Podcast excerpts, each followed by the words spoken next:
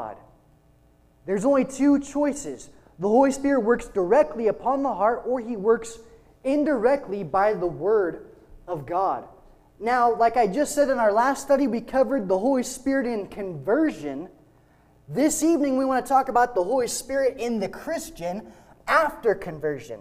And the question is this: does the Spirit change his method or mode of operation, or does he continue to operate indirectly through the Word of God? Before we go any further, what you're probably thinking is, who cares? Why does this even matter? Why are we even going to study this? This is just so abstract. Why do we need to talk about this? Well, we need to talk about this because it's very likely you've come across people, and I've come across people, that they tell you, well, the Holy Spirit, he talks to me, he tells me what to do, he reveals things to me, and he gives me this feeling, and he guides my life, even if what he says goes against what the Bible says. That's what a lot of our friends believe. Whether they're Catholic, they're Presbyterian, they're Baptists, this is a very popular idea in the religious world. And the reason why this is important for us to talk about is because we need to know if this is true. We need to know if we're wrong or what the Bible says. And if these people are right, then we're doing something wrong. There's got to be a reason why I don't feel the Holy Spirit like they claim to do. There's got to be a reason why you don't feel the Holy Spirit like they claim to do. Is it because we're not Christians? Is it because we're not saved? What we're talking about is more practical than what we might think. So for just a little while, we want to discuss this. How does the Holy Spirit work in the life of a Christian? Now, I have four views on the board for the Christian and the Holy Spirit. The names of these views don't much matter. What matters is the ideas that are presented in each.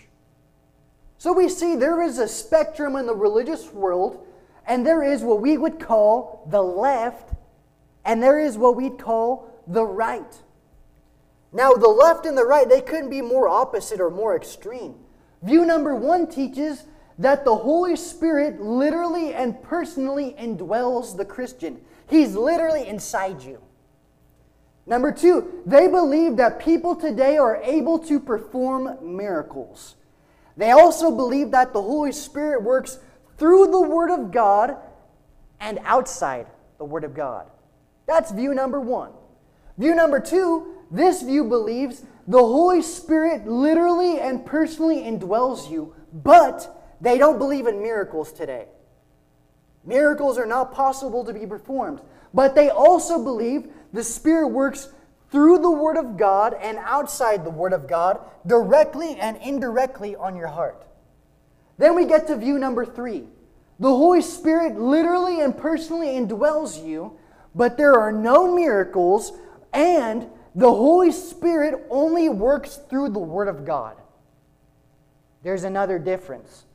And lastly, view number four is this: the Holy Spirit does not literally and personally indwell you. The Spirit dwells within the Christian through the Word of God. So the Spirit dwells not literally, but representatively. Representatively. And they believe that there is no miracles and that the Spirit works only through the written Word of God. I have it color-coded to help us see the similarities and differences in each of the views. So our whole goal this evening is just to go through a process of elimination and to see what the Scriptures say about each of these views. And we're going to start with view number one. Now, in order to disprove view number one, all you got to do is talk about miracles. The Bible teaches that Jesus had the power to perform miracles. He healed the blind. He healed the deaf. He cast out demons. He raised the dead. He did all that good stuff. Now, Jesus gave this power to the apostles. And the apostles in the first century, they did the same things Jesus did. Now, it's very interesting that when we talk about apostles, they have specific qualifications. And we learn of them in Acts chapter one, verses twenty-one through twenty-five. We're not going to go there and read it, but we've got three bullet points to show what you had to do to be an apostle? Number one, you had to be with Jesus from his baptism until he ascended back into heaven. No one here has done that. Number two, you had to be a witness of the resurrection. No one here has done that. Number three, you had to be chosen by the Lord. No one here has done that. No one on this earth today has fulfilled any of these qualifications. So, there are no modern-day apostles. Why is that important? The reason why that's important is because in Acts chapter eight, we learn that spiritual gifts, the power to perform miracles, were only been able to be done or given by the apostles. In Acts chapter eight, we learn there's a man named Simon.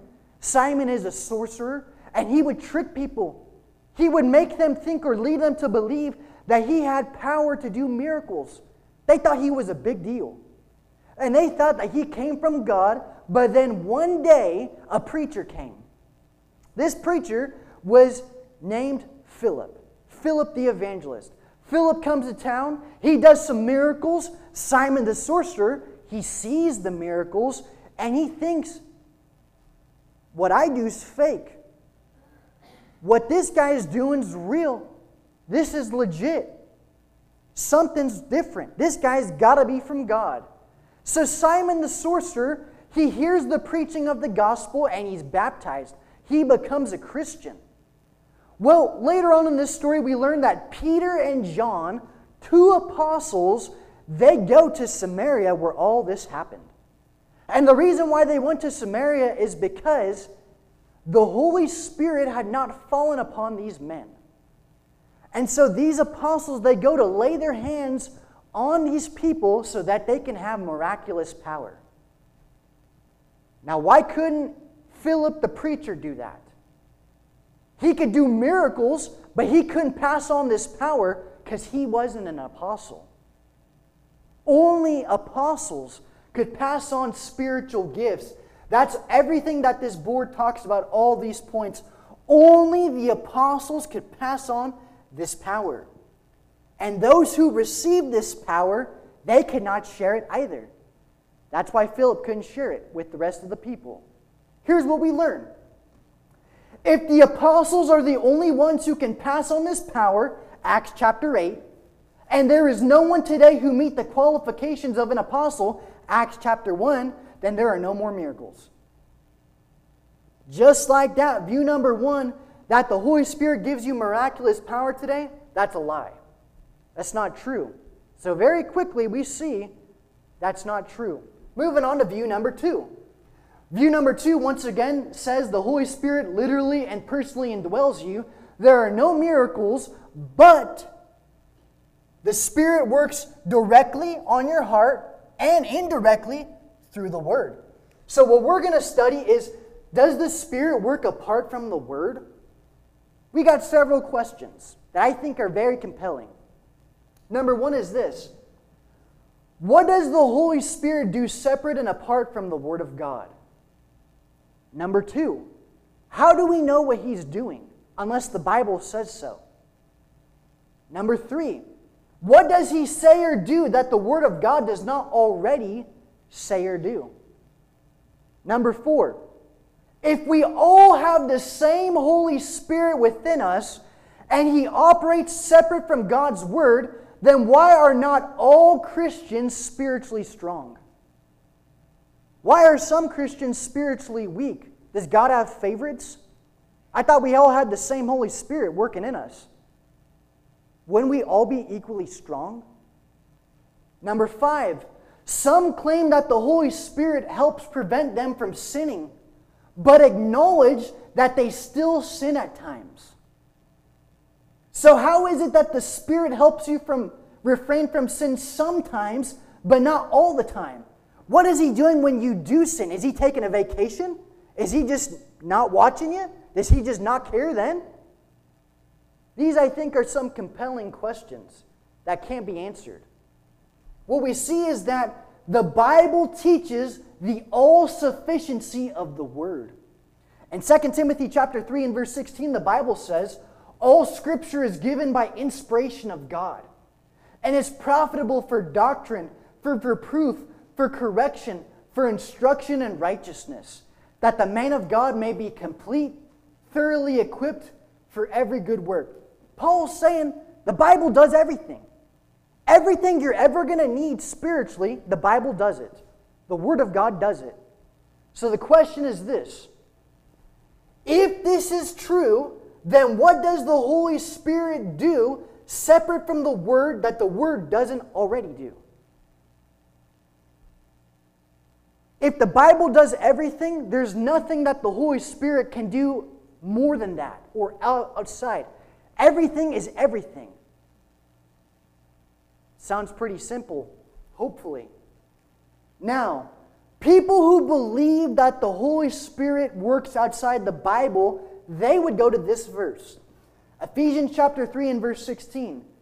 That God would grant you according to the riches of His glory to be strengthened with might through His Spirit in the inner man. So they'd say, aha, you see, the Holy Spirit strengthens us. Ain't no one arguing that. No one's arguing that. We all believe that. That's what the Bible says. The question is, how? How does the Holy Spirit strengthen us? It would be an assumption to prove or to state that He strengthens outside the Word. That would be assuming what you're trying to prove.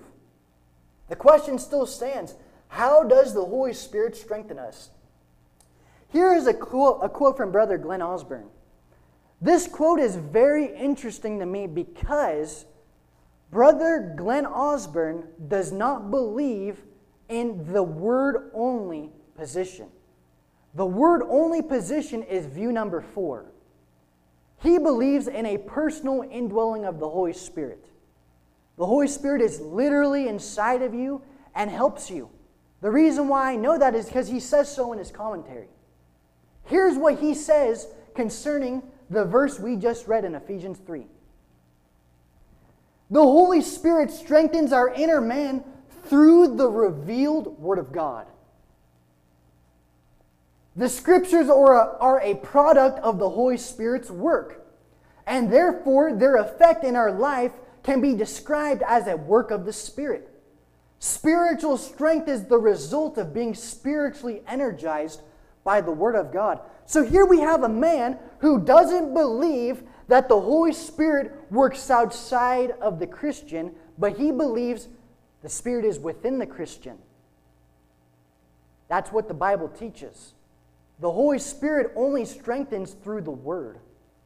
He goes on to say earlier in Ephesians one and thirteen, all that the Holy Spirit does for the spiritual side of our personal life on earth.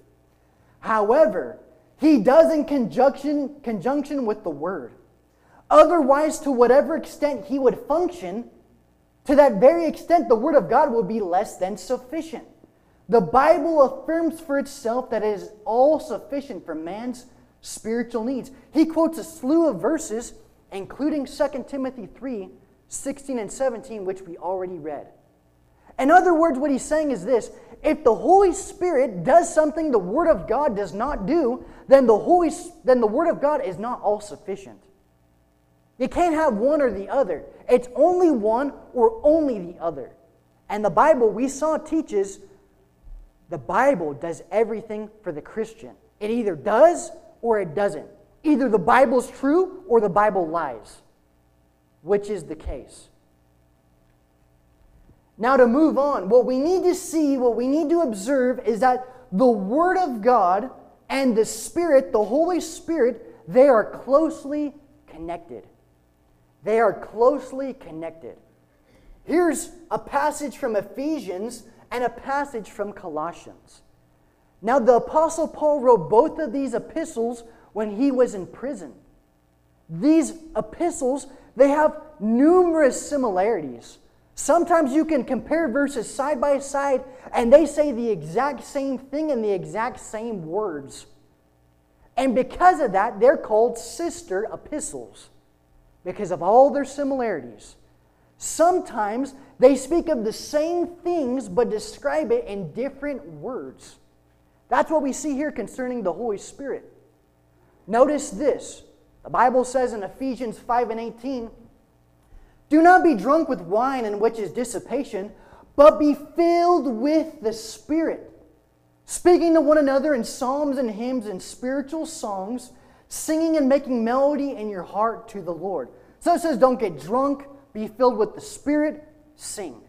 I know that's a brutally uh, abused oversimplification of the verse, but that's what this verse says. If we go to Colossians three and sixteen, the Bible says this: let the word of Christ dwell in you richly in all wisdom, teaching and admonishing one another in psalms and hymns and spiritual songs, singing with grace in your hearts to the Lord.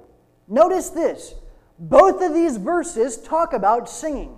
And both of these verses talk about singing in a similar but different way.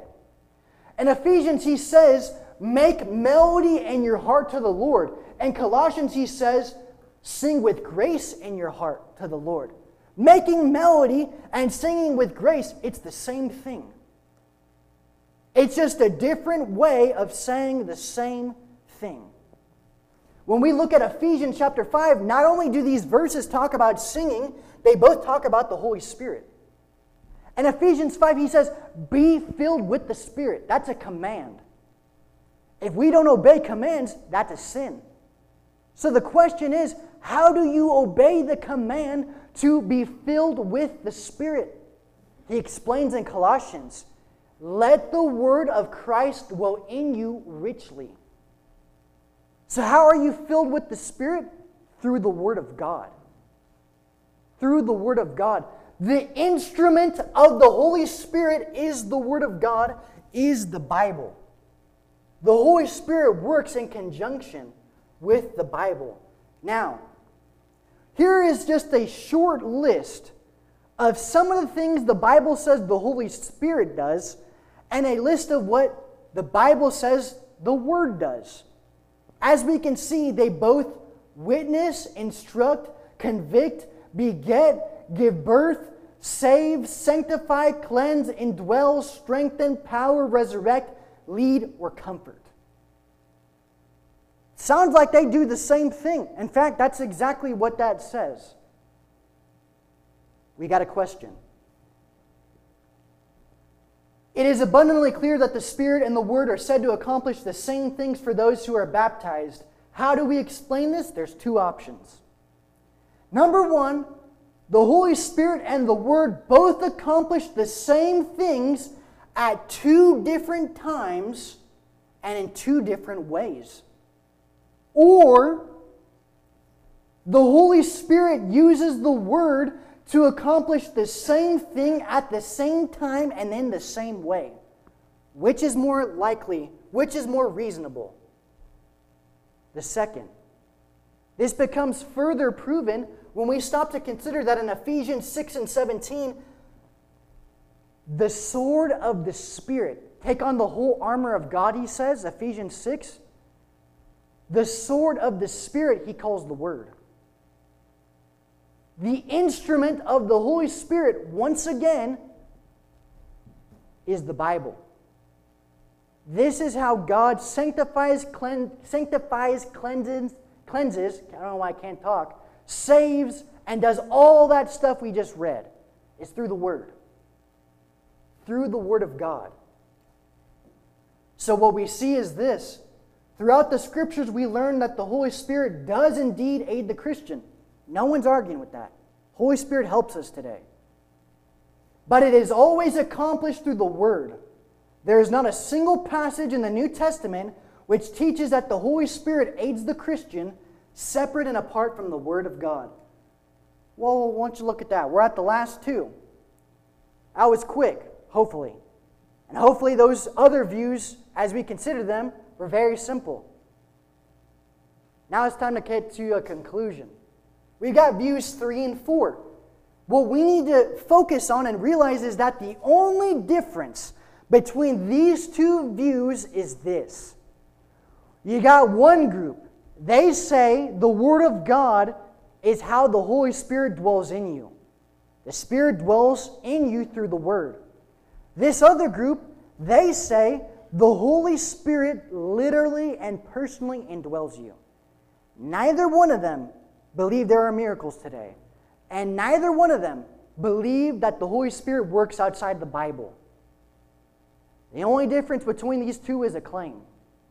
And I need to make this very clear. What kind of attitude or spirit I'm about to present this in. What I'm about to share with you has been disagreed, disagreed upon amongst our preachers for the last forty years, minimum. What I'm about to present to you probably is not going to quench all your savory questions. It's not going to fulfill all your appetite. Do I know everything about the Holy Spirit? No, I don't. Now, I say that because I can learn. You can learn. But I also want to make this clear. I'm not just up here trying something. I'm sharing what I believe, what I believe the Scriptures teach. With saying that, there are men wiser and much more knowledgeable than I who disagree. People we respect on both sides. With that being said, let's see what the Bible says. Does the Holy Spirit work within us literally and personally? Here's where you'd go. Here are some indwelling passages. In Romans chapter eight and verse nine, the Bible says, "But you are not in the flesh, but in the Spirit, if indeed the Spirit of God dwells in you. Now if anyone does not have the Spirit of Christ, he is not his." Verse eleven, "But if the Spirit of him who has who raised Jesus from the dead dwells in you, he who raised Christ from the dead will also give life to your mortal bodies through his Spirit who dwells in you." Very simple. Both verses say the Spirit dwells in us. Here's another verse. First Corinthians six and verse nineteen. "Or do you not know that your body is the temple of the Holy Spirit who is in you, whom you have from God, and you are not your own? For you were bought at a price. Therefore glorify God in your body and in your spirit, which are God's." Now, it's very, very likely, after we read these verses, this is maybe what you're thinking. The Bible says the Spirit dwells in us. The Bible literally says so. That's what it literally means. Let's just go home. It ain't that simple. We know that the Bible uses figurative language. Jesus says you got to hate your parents, but you also got to honor your father and your mother. The Bible says that Jesus has got a sword that comes out of his mouth. That literal? The Bible says that Satan is a dragon. That literal? So we have to go much deeper than the surface to understand this idea or this teaching. So one of the key stories in the Bible that I think will help us with this is if we go back to Acts chapter eight. Remember, we went there with Philip the evangelist and Simon the sorcerer. Here's what the Bible says. Acts eight verse fourteen. "Now when the apostles who were at Jerusalem heard that Samaria had received the word of God, they sent Peter and John to them, who, when they had come down, prayed for them that they might receive the Holy Spirit. For as yet he had fallen upon none of them. They had only been baptized in the name of the Lord Jesus. Then they laid hands on them and they received the Holy Spirit." If you're talking to someone who believes every Christian's got the Holy Spirit literally inside them, this verse says the opposite. The Bible says you got these people, they were baptized, they needed apostles to come over because they did not have the Holy Spirit. That would seem to contradict this view, would it not? This view claims that all Christians receive the Holy Spirit upon, upon conversion, but the Bible says the Samaritans didn't. So how would you explain this? Here's what they would say. Well, there's two indwellings. There's two indwellings. The first one is non-miraculous. The second one is miraculous. These Christians had not received the miraculous portion of the Holy Spirit. Is that true? I believe the answer is no. Here are some questions that I think, once again, are compelling. Number one, the Scriptures do not use this kind of language to differentiate the non-miraculous and miraculous measures of the Spirit within this text. The Bible doesn't say non-miraculous or miraculous, so why should we? Number two, the Bible says they did not receive the Spirit when they were baptized. This is what the Bible, as my friends say, literally says. So shouldn't that be literally true? Number three, if they received the Spirit, why is it not acknowledged or stated? It should have been if it truly happened. Number four, here's one of my favorites. Why lay hands on the Christians to give them the Spirit if the Spirit is already dwelling in them? Number five, if they receive the Spirit at their baptism and they receive, of it, receive Him a second time, then did the Spirit leave and need to be put back in Him? Number six, so the Christians of the first century did not receive the Holy Spirit when they were baptized, but do you mean to tell me everyone today does? That wouldn't make sense. Now, we need, to, we need to acknowledge this because, yes, the Bible does literally say the Spirit of God dwells in you. The Bible literally says that. When we look to some of the best lexicographers or concordances, people who study the ancient languages, the language of the first century Christians and of the ancient manuscripts, they have learned this. Abbott Smith in their lexicon, Thayer's lexicon, Bauer, R. and Gingrich, their lexicon. That lexicon, you probably don't know, maybe you don't care. That lexicon is like the rules, is like the Rolls Royce of lexicons. It's supposed to be a big deal. Now also Lowenida's lexicon, all of them teach that within Romans eight, nine, and eleven, oikeo, the word for dwell, is used figuratively and does not express a literal indwelling of the Spirit. So the most accurate and ancient manuscripts, the literal word means figurative, not literal. Here's why this is important. In Romans seven and seventeen and Romans seven and twenty, we're going to see something that is similar said about the Holy Spirit, but it's going to say it about sin.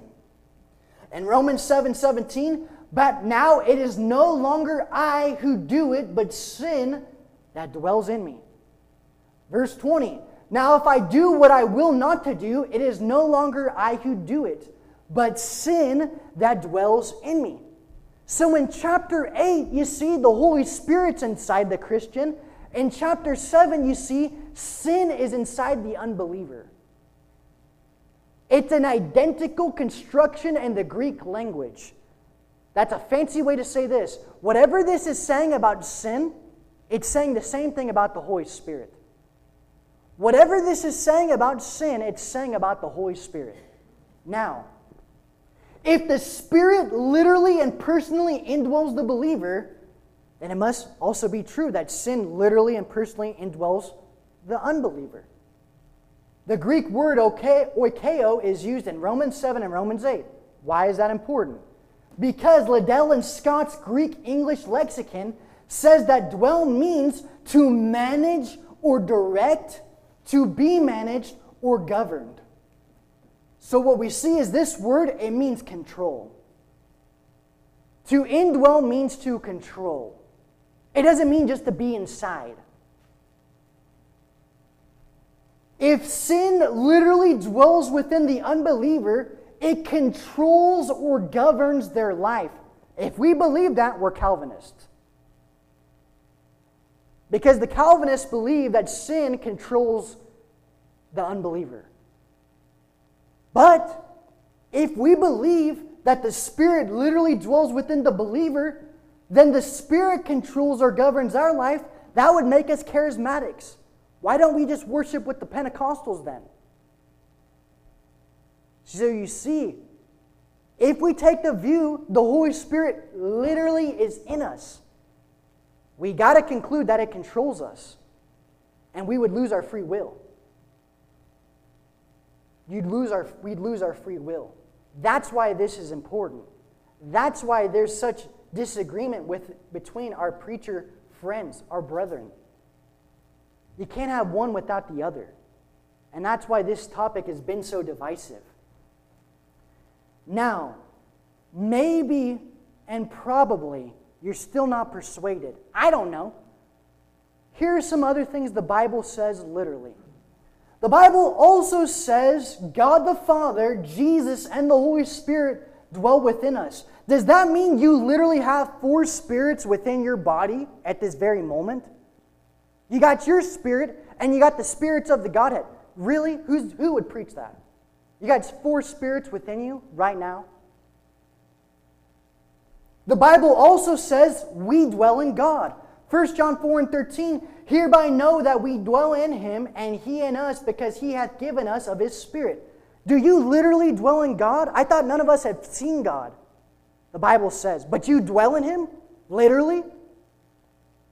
The Bible also literally says God walks in us. Second Corinthians six and sixteen, the King James Version says, and what agreement hath the temple of God with idols? For you are the temple of the living God. As God hath said, I will dwell in them and walk in them. Does God literally walk in you? Does He walk behind your kidneys or behind your liver?